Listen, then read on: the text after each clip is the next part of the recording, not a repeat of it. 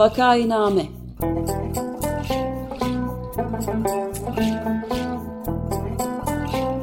Salgın günlerinde memleket manzaraları. Hazırlayan ve sunanlar Güven Güzeldere, Ömer Madra ve Özlem Tekin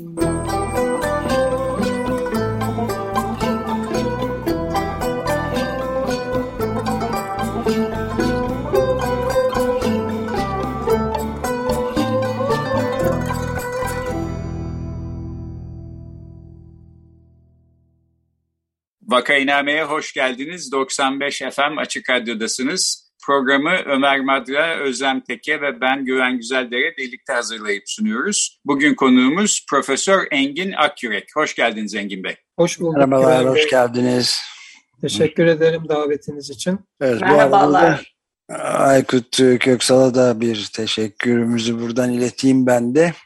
Bu konuda üzerinde biraz biraz sonra konuşacağımız konu üzerinde e, yetkili olarak konuşacak e, arkadaşımızı ararken Aykut Köksal da sizi önerdi. Çok teşekkür ederiz kendisine bu arada. Ben de teşekkür ederim. E, merhaba, konuğumuz Profesör Engin Akkürek, lisans eğitimini ODTÜ İdari Bilimler Fakültesi Kamu Yönetimi ve Siyaset Bilimleri bölümünde, yüksek lisans ve doktorasını ise İstanbul Üniversitesi Sanat Tarihi bölümünde tamamlamıştır. 2012'de İstanbul Üniversitesi yine Edebiyat Fakültesi Sanat Tarihi bölümü Bizans Sanatı Anabilim Dalı Başkanı olmuş. Ee, kendisi 2015 yılından beri Koç Üniversitesi'nde Geç Antik Çağ ve Bizans Araştırmaları Merkezi kurucu direktörü olarak çalışmakta ve 99 yılından beri Likya'da kazı ve yüzey araştırmalarına katılmaktadır. Hoş geldiniz hocam. Hoş bulduk, teşekkür ederim. Şimdi biz geçen hafta Ayasofya üzerine bir program yaptık. Boğaziçi Üniversitesi'nden sanat tarihçisi Profesör Paolo Girardelli ile. E, bugün de sizinle Kariye hakkında konuşmak istiyoruz. Bu iki yapı gerek dinler tarihi gerek e, mimari açısından e, İstanbul'un hatta belki dünyanın en önemli yapıları arasında yer alıyorlar. İkisi de 2020 yılında müze statüsünden e, camiye çevrildiler. E, ikisinin de daha önce cami olmuştu. Ondan önce kilise olarak yaptırılmıştı ve kullanılmıştı da var. E, fakat herhalde önemleri e, farklı nedenlere dayanıyor. Yani Ayasofya çok çok daha büyük bir yer. E, 6-7 katı neredeyse daha büyük metrekare itibariyle. Çok daha merkezi bir yerde bulunuyor filan. Fakat bazı açılardan Kariye e, daha da önemli bulunuyor. E, bu işi bilenler e, açısından özellikle Bizans tarihçileri e, örneğin. Bu işlerin nasıl olduğunu siz biliyorsunuz. İsterseniz şuradan başlayalım. Bu Kariye ismi ya da Kora Kilisesi ilk yapıldığı zaman nereden geliyor, ne anlama geliyor, bu kilisenin için yaptırılmış ve niye bu kadar önemli? Tabii önce e, şunu belirteyim yani Ayasofya tabii bir sembol yapıdır. Yani imparatorluğun gücünü 6. yüzyılda gösteren ve başkentin artık Konstantinopolis yani Roma İmparatorluğu'nun başkentinin Konstantinopolis olduğunu işaret eden sembol bir yapıdır. Kariye'de Bizans'ın son evresinde yani 1204-1261 yılları arasında biliyorsunuz Latin 4. Latin ordusu Konstantinopolis'i işgal eder. 1261'den ee, 1453'e kadar olan dönemde Bizans'ın son evresi Paleologoslar yani yönetici hanedan adında anılıyor. Paleologoslar dönemi olarak. Ee, bu dönemin en önemli yapısıdır başkentte yapılmış olan. yani önemi buradan gelmektedir. Ve tabii bir bakıma da e, hem yapının mimarisinin hem de mozaiklerinin günümüze kadar göreceli olarak çok iyi korunmuş vaziyette gelmiş olması da onun önemini e, arttırıyor tabii ki. Yani Kariye e, tabii bizim bugün gördüğümüz yapı e, 1314 e, 1321 tarihleri arasında Theodor Metoites tarafından e, yaptırılıyor. O da e, sarayın baş mabeyincisi diyebiliriz. Yani bugünkü başbakan statüsünde belki bir benzetme yapmak gerekirse hani imparatordan sonra ikinci adam. E, ama daha önce burada tabii e, Hora adında başka manastırlar da var. Tabii bu manastır aslında e, Hora Manastırı. Bugüne sadece kilisesi kalmış. Diğer manastırın yapıları bir kompleks çünkü bu. Onlar işlevsiz kaldığı için günümüze ulaşmamışlar. Kilisesi camiye dönüştürülmüş. Bu nedenle, bu vesileyle aslında günümüze kadar ulaşmış bir kısmıdır sadece bu manastırın. Hora aslında birkaç anlamı var. Yani birisi bir barınma yeri anlamına gelebiliyor. Birisi uzak yani kent dışı ya da kırsal yer, e, uzak e, yer anlamına gelebiliyor. Tabii nereden bu isminin geldiğini e, bugün için tam olarak bilemiyoruz ama ilk yapıldığı dönemde belki kentler, kentin çok içinde olmadığı için böyle bir isim verilmiş olabilir.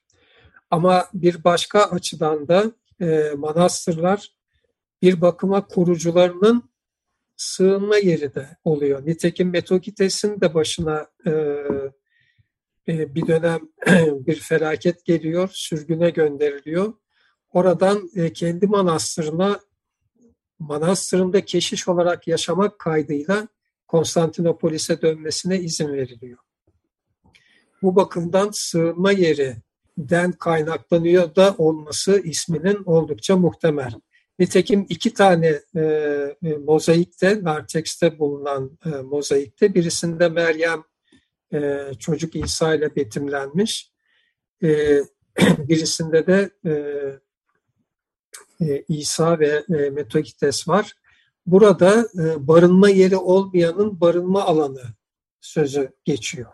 Meryem'le olan resimde de e, barın yani kapsanamayanı barındıran anlamında bir e, yazıt var. Dolayısıyla bu yani Hora isminin bu barındırmak, sığınma yeri olması anlamı daha öne çıkıyor bana göre. Kariye de oradan Hora'dan mı dönüştürülmüş oluyor isim? Tabii Hora evet evet tabii Hora e, Türkçe yani Osmanlı döneminde Kariye olarak kullanılmaya başlanıyor. Bizans ben, dönemindeki Hora Manastırı'dır adı. Evet. Hora'nın öbür anlamından bir şey soracaktım. Yani uzakta olan e, anlamıyla. Şimdi e, Osmanlı e, İkinci Mehmet'in önderliğinde İstanbul'u e, fethettikten hemen sonra o sene içinde Ayasofya camiye dönüştürülüyor. Dolayısıyla evet. Ayasofya'nın sembolik olarak daha önemsendiği bana açık gözüküyor. Halbuki evet. Kariye'nin bir cami haline getirilmesi yaklaşık 50 yıl e, filan alıyor e, Osmanlı yönetiminde. E, öte yandan Kariye'yi çok önemli yapan şey herhalde içindeki mozaikler. En azından ben bir sanat tarihçisiyle ilk gezdiğimde şöyle bir izlenim edinmiştim. Hiç okuma yazma bilmeyen bir insan işte Hristiyanlığın doğuşunu ve nasıl ne şekilde geliştiğini yalnızca bu mozaikleri izleyerek bile birisi de anlattığı zaman anlayabilir. E, ve e, inanılmaz şekilde korunmuş, e, iyi korunmuş gibi gözüküyor e, bu mozaikler. En azından diğer e, camilerde evet. e, ya da kiliselerdeki, müzelerdeki mozaiklerle karşılaştırdığımız zaman diyelim. E, bu açıdan da e, bakacak olursak e, siz e, bu Kariye'nin özellikle mozaikleri hakkında ne söylemek istersiniz?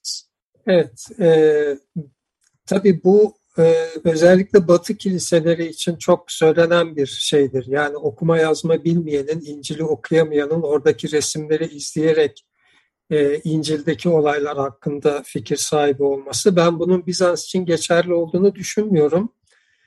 E, birincisi Bizans toplumunda okur yazarlık oranı daha yüksek ve e, yani din bilgisi e, bakımından genel halk için konuşuyorum. Daha e, fazla bir entelektüel düzey e, daha yüksek diyebilirim. Ama öte yandan burası bir manastır kilisesi. Buraya zaten sadece keşişler, rahipler girebiliyor. Yani o manastırda çalışanlar girebiliyor. Onların da böyle bir şeye ihtiyacı yok. Yani e, zaten bütün dini literatürü biliyorlar, hatmetmiş vaziyetteler. Şimdi Bizanslıların resime bakışı biraz farklı batıdan. Yani Bizanslılar için resim, ikon dedikleri resim o kutsalın oradaki varlığıdır. Yani onun varlığını temsil eder. Dolayısıyla ne kiliseleri süslemek amacıyla sadece ne de bu olayları e, insanlara tanıtmak amacıyla yapmıyorlar bu resimleri. Bu duvar resimleri o mekanı kutsallaştırmak için yapılıyor. Tabii ki öykü var yani İsa'nın, e, Meryem'in doğumundan İsa'nın doğumu, İsa'nın mucizeleri e, böyle yaşam öyküsü devam ediyor elbette ki ama bu e, dediğim gibi o kiliseyi kutsallaştırma amacı e, güdüyor. E şeyin mesela e, şapelin, mezar şapelinin ya da pareklesyonun e, resim programı bambaşka. Orada da bir e, mezar şapelinde e, nasıl bir resim programı olması gerekiyor? E, o sorunun cevabını bulabiliyoruz. Yani orada gömülü olan kişiler gelecekten ne bekliyorlar? İşte dirilmeyi ve cennete gitmeyi yani Tanrı tarafından affedilmeyi bekliyorlar. E, Bizanslar için mezar yeri, mezar şapeli, mezar odası bir bekleme yeridir. Yani anlamı budur. Ve o beklerken de hem o duvar resimleri işte duvarlarda e, aziz resimleri var, İsa var, Meryem var. Hem o mekanı sürekli olarak e, kutsamış, kutsallaştırmış oluyorlar. Hem de o kişi için yani bunu yaptıran kişi için Tanrı'ya bir bakıma yakarmış oluyorlar. Yani mesela Deesis sahnesi var şeyde hem e, son yargı sahnesinin ortasında hem de Nartex'te. O tamamen bir yakarıştır. Yani son yargı gününde Tanrı'nın buradaki insanları, bunu yaptıran insanları, orada gönüllü olan insanları bağışlaması için bir yakarıştır. Ve oradaki resim programı tamamen ölümden sonra dirilmeyi, e, yargılanmayı, cennete gitmeyi, kurtarılmayı konu olarak almıştır. Yani onlar ortalama insan için değil aslında bu resim. Ortalama insan için değil. Zaten yani genel olarak Bizans'ta ortalama insan için olan bile e, oraya konuluş amacı bu konuyu öğrensin değil, o konunun temsil ettiği yortuyu e, göstersin diye. Yani İncil'deki her olay işte İsa'nın vaftizi, doğumu, Meryem'in Meryem'e müjde verilmesi filan gibi ve eski ahitteki Hristiyan Ortodoks Kilisesi'nde bir yortu günü olarak kutlanır. O mesela İsa'nın doğumu sahnesi varsa o yortuyu temsil etmektedir o. Yani İsa'nın doğumu yortusu o mekanda kutlanıyor e, demektir ve o yortuyu temsilen oraya konulmaktadır.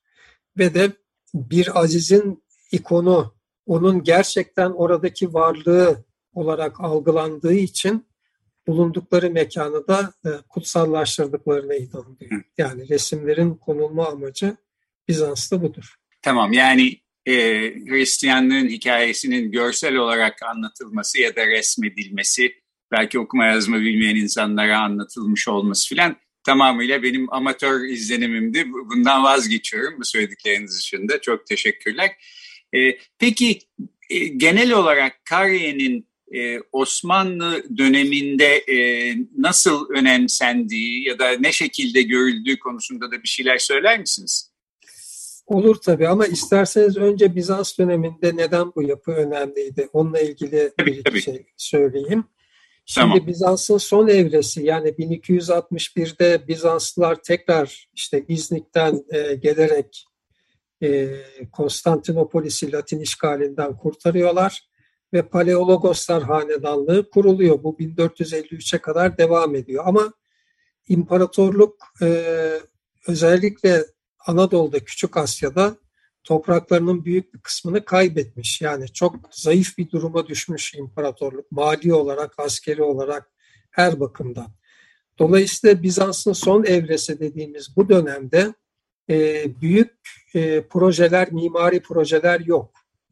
Kariye bunun bir istisnası. Yani genellikle mimari projeler ya Latin döneminde hasar gören yapıların onarılması ya da mevcut yapılara işte nartex, ek, şapel filan eklenmesi şeklindedir.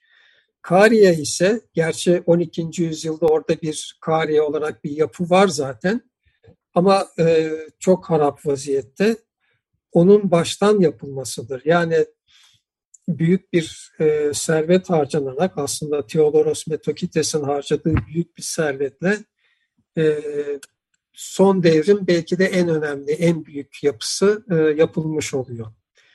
Bunun bir önemi de tabii e, son dönemin kültürel atmosferini bize yansıtıyor olmasıdır. Yani bu dönemde imparatorluk zayıfladıkça belki bir bakıma geçmişe bir özlem artıyor. Gene tıpkı batıdaki Rönesans'ta olduğu gibi e, Konstantinopolis'te de geçmiş antik kültüre ilgi artıyor. E, bunu mesela Theodoros Metoites'in kişiliğinde görebiliriz. Çok yönlü bir adam. Yani tıpkı bu şeyin e, Batı Rönesans'ındaki evrensel insan, homo universale gibi bir kişilik. Her konuda çalışmaları, yazıları var. Astronomi, astroloji tabii o dönemde konusunda, e, tıp konusunda, e, tarih konusunda şiirleri var. Sayfalarca günümüze ulaşmış. Biz zaten oradan e, yaşama hakkında bilgi edinebiliyoruz. Yani her konuda ilgisi olan Kariye e, Manastırı'nda çok önemli bir el yazması kütüphanesi kuran antik kültüre de ilgili bir insan. Onun için birçok sanat tarihçisi de bu son devrini Bizans'ın Bizans Rönesansı olarak adlandırır. Resimlerine baktığımızda da e, Rönesans'a yakın bir tekrar doğaya yöneliş görebiliyoruz. Yani bu kültür ortamını Rönesans'a yakın ya da ona öykünen bir kültür ortamını biz bu resimlerde görebiliyoruz, yansımasını görebiliyoruz. Yani üslup olarak işte daha zarif, ince, hareket halinde figürler, o Bizans'ın hani Orta Bizans döneminin e, durağan e, ikonları şeklinde değil, hareket halinde vücut hatları belli bir doğa parçasının içinde figürler olarak görüyoruz. Yani bir doğa parçası artık işlenmeye başlanıyor. Dolayısıyla bu bakımdan o dönemin kültürünü yansıtan en önemli görsel örnek olması açısından da Kariye'nin şeyleri, e, mozaik ve duvar resimleri çok önemli tabii ki. Yani bir dönemin tanığı diyebilirim.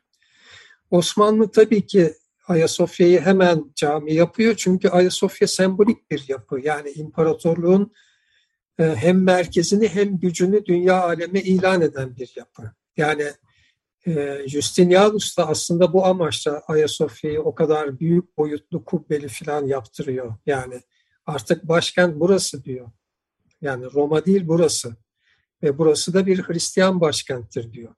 Fatih de alınca evet diyor burası artık dünyanın başkenti. Çünkü Fatih de e, Roma'nın e, bir devamcısı olarak kendini e, görüyor belki.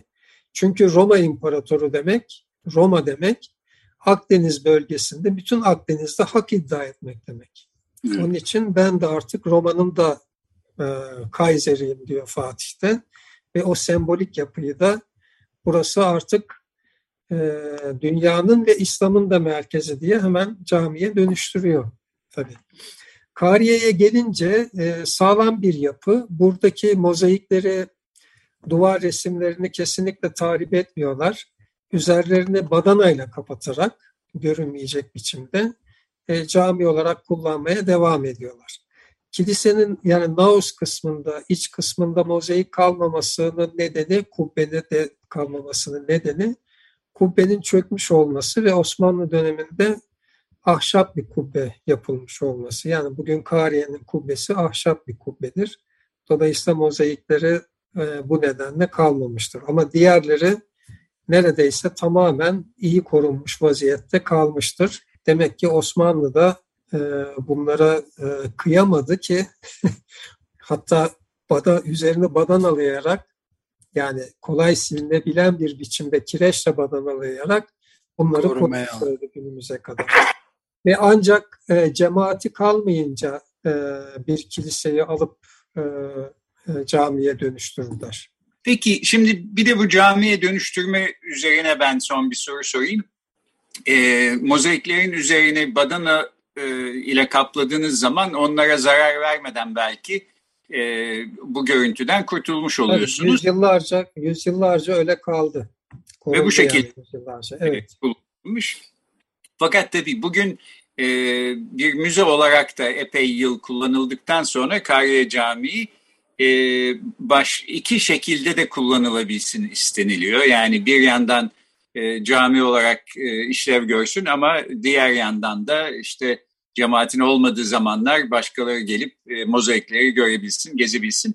Bu e, Ayasofya'da yapması daha kolay gibi bir şey gözüküyor. Çünkü mesela üst kattaki bazı mozaikler alt kattan zaten gözükmüyor. İşte perdeyle e, kapamak geçici olarak mümkün. E, Kariye için bu çok daha zor gibi gözüküyor bana ama bu da yine amatörce uzaktan e, edindiğim bir izlenim. E, siz ne dersiniz bu konuda cami olarak kullanılması konusunda? Ben e, bu cami olarak kullanılmasını bu yapıların kesinlikle yanlış görüyorum. Mesela Trabzon Ayasofya'sıyla başladılar. Bugün Trabzon Ayasofya'sının perde taktılar mozaikler, e, freskolar görünmesin diye.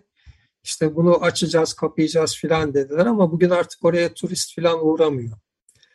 Ayasofya da öyle, Kariye de öyle olacak. Bu e, bence çok akıl dışı bir şey. Yani bunlar bizim çok önemli değerlerimiz. Her iktidar dönemi için önemli. Yani Ayasofya mesela e, en çok gelir getiren ikinci müzeyde bildiğim kadarıyla. Bunu kesiyorlar. Bu tabii bizim açımızdan değil, onlar açısından belki önemli onların gelirleri ama bizim açımızdan önemli olan bunların korunabilmesi. Ve şimdi görüyoruz ki Ayasofya örneğinde bunlar maalesef korunamıyor. Yani kapılarını kemirdiler. Evet.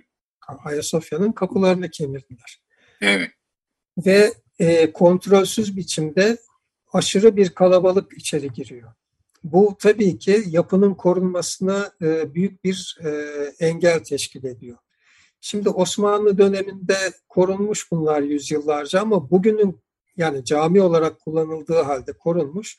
Bugünün koşulları çok farklı. Bugün e, hem Ayasofya hem Kariye'nin duvar resimlerinin sürekli elden geçirilmesi, sürekli bir restorasyon ve koruma e, faaliyetinin sürmesi gerekli. Çünkü artık e, atmosfer kirli. Yani bu kirlilik onlara da zarar veriyor. Nem arttı. Ziyaretçi sayısı arttı. Onlardan e, e, çıkan nem, buğu bunlara zarar veriyor. Titreşimler zarar veriyor. İşte şeyler, e, şehrin gürültüsü filan zarar veriyor. Dolayısıyla Osmanlı döneminde mozaiği belki kapadı e, badanayla 300 yıl, 500 yıl onun altında kaldı ama bugün artık onu yapamayız. Bugün dediğim gibi iklim koşulları da değiştiği için bunların sürekli bakımının yapılması lazım. Ve bu ancak müzeyken olur. Yani orayı e, Diyanet'in görevlileri koruyamazlar. Bir defa bu konuda bilgileri yok. Ama müze elemanları, onlar arkeologtur, sanat tarihçisidir, koruma, restorasyon uzmanıdır. Onlar bunları koruyabilirler. Bu e, yani akılla da anlaşılır bir şey değil, mantıkla da anlaşılır bir şey değil. Bu bana göre tamamen bir e, ideolojik bir e, e, hareket, bir saplantı ve e, bir bakıma da Cumhuriyete karşı da bir meydan okumadır. Yani siz bunları müze yaptınız ama bakın biz de cami yapıyoruz demektir. Yoksa hiç kimseye bunun yararı yok. Bunları cami yapmanın. Yani. Peki benim son sorum şu Ömer Bey sizin de bir sorunuz varsa e, çok da uzatmayayım. Kariye'nin örneğin ya da Ayasofya'nın e, ileriki bir zamanda yeniden müzeye dönüştürülmesi ihtimali sizce var mı? Yoksa aslında bu artık e, geri dönüşü olmayan bir e, adımla mı karşı karşıyayız? E, geri dönüşünün olması lazım. Hani bu olur mu? Bunu e, kim, hangi iktidar ne zaman yapar bilemiyorum ama e, herhalde eninde sonunda e, makul olan bulunacak diye düşünüyorum. Ama ne zaman bu makul bulunur da tekrar bu önemli eserler müze yapılır onu bilemiyorum. Evet yani ilave edilecek bir şey varsa o da akıl, sağduyu ve rasyonel düşüncenin e, bu söyledikleriniz doğrultusunda bir an önce avdet etmesi diyeyim eski deyimle geri dönülmesi ve bu muazzam e, hazine niteliğindeki eserlerin e, tam anlamıyla korumaya alınması. Hele iklim ve hava değişiminden, kirli, hava kirlenmesinden büsbütün tehlikeliyken kat be kat önem kazanıyor ayrıca bence. Evet. Peki zamanımızı da galiba bitirdik. İsterseniz böylece noktalamış olalım. Bugün İstanbul'un en önemli e, yapılarından olan Kariye hakkında konuştuk. Geçen hafta da Ayasofya'dan bahsetmiştik. E, bugün konuğumuz e, Profesör Engin Akyürek'ti. Çok teşekkür ediyoruz Engin Bey. Ben teşekkür ederim. Çok İyi teşekkürler. Sağ olun.